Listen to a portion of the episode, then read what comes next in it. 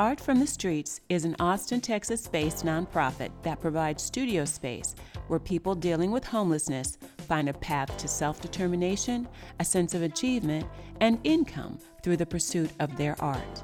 Welcome to our podcast. I'm Ann, your host for season two. Today, we return to the Art from the Street studio to talk to artist John Bossert, who's also known as Orion.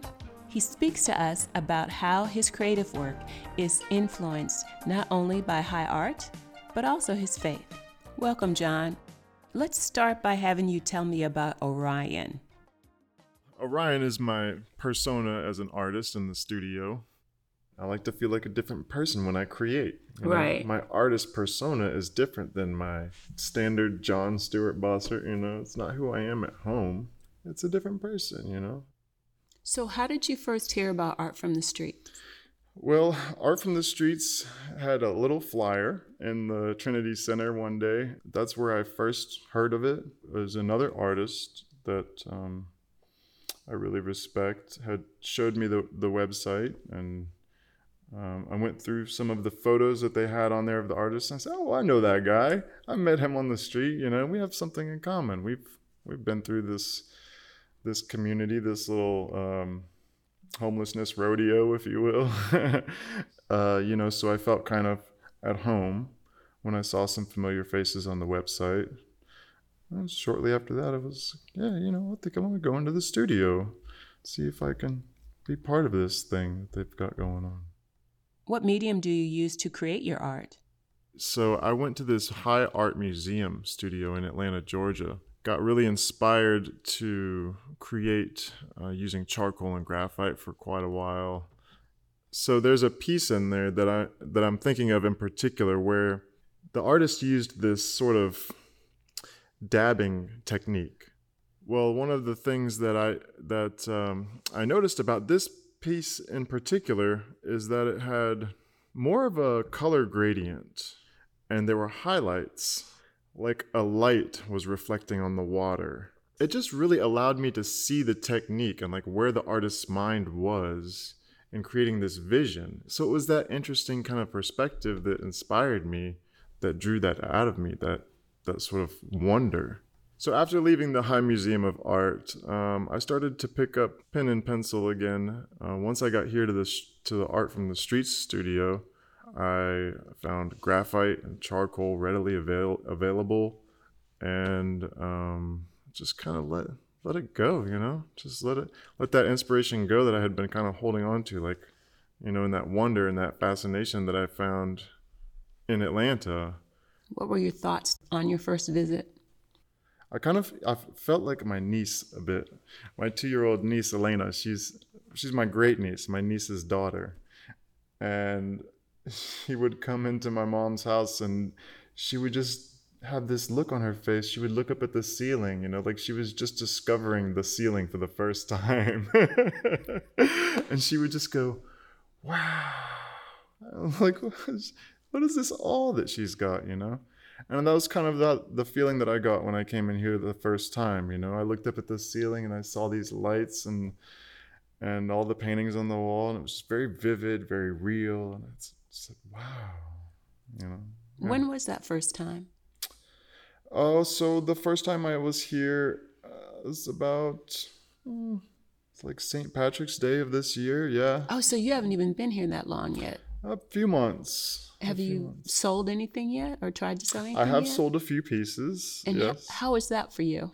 Oh, it's great. It was wonderful to know that somebody just liked and appreciated my art. That was amazing to find out that something of mine had sold. It made me want to keep creating, you know, and to keep coming back. Have you met anyone who bought a painting from you? I've not met any of my fans formally. I may have some secret admirers out there, you know, that I'm not aware of, but um, I would love to meet anyone who's bought any of my paintings. It's, it's, uh, it would be an honor and a privilege. How did you end up living in Austin? Three years ago was my first time here my friend was working on his master's degree. And when I came here for the first time, I had very little money. I think $300 in my pocket, half of which was used to buy a bus ticket. he allowed me to move into his home, and his roommates were very hospitable as well. Um, they gave me a lot of leadway as far as like a start in Texas. And I found the Austin Baptist Chapel. The pastor Mark Smith there is a, is an uh, amazing man. He does a whole lot for this community and just um, just a wonderful soul. Getting back to how I got here in Austin, I came here three years ago. I ended up leaving and coming back. You know, something just drew me back. It was like this calling, like, hey, you've got some unfinished business to do in Texas, you know? But it was really just my heart calling me back to this state because it's so beautiful here. The nature, let me tell you, being homeless is not so bad when you got a whole bunch of birds like chirping to wake you up um, and say, hey, look at this beautiful weather we're having. Um, Where'd you come from? So I'm from Florida, uh, Gainesville, Florida. I'm a Florida Gator, a fan, but I, I've never played for the team, never gone to the university. I went to Santa Fe Community College, studied nursing there. Yeah, sort of found my way to Texas through through all of that. You mentioned getting help from a church in Austin.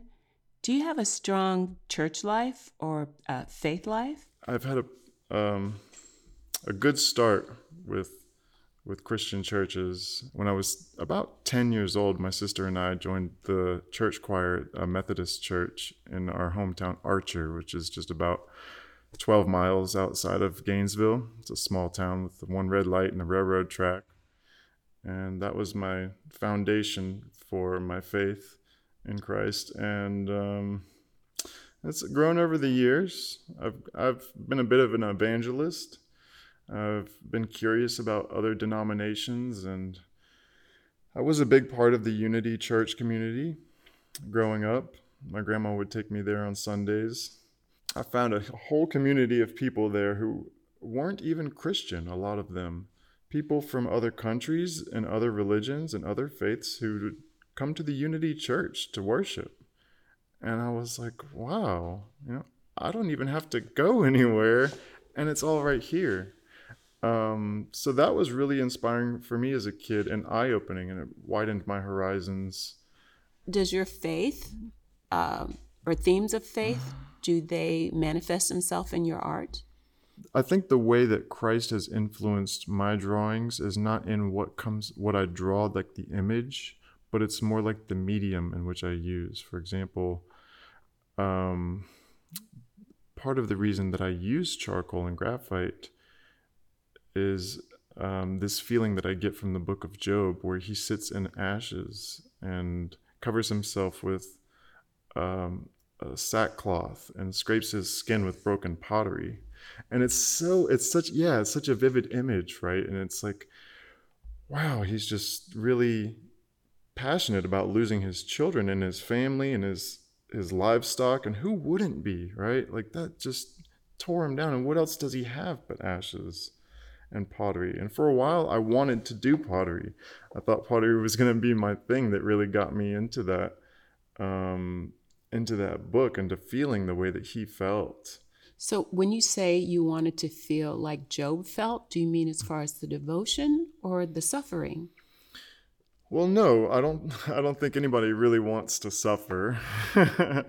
um, but yes, of course, the devotion. You know, his commitment the Lord is just like really testing him. And Job is just firm through it all. Just curse God's name and die, his wife told him, you know. And he's like, No, I will not take God's name in vain, you know. I will not curse his name. I will be faithful to my God first and foremost. And whatever I have to do to make things right with my family and and um, the Lord, is what I'm going to do. He's faithful to his God is what it is. And that's just such a beautiful thing in in this world. And that's yeah that's a big part of my inspiration. So how do you think your life is different since you've been coming to art from the streets?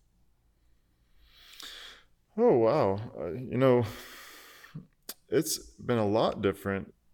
You know most days i sort of feel like like i didn't matter you know? Like i wasn't being noticed and that I was kind of just like a being swept under the rug a bit. I knew that I was, you know, I knew that I was better than that.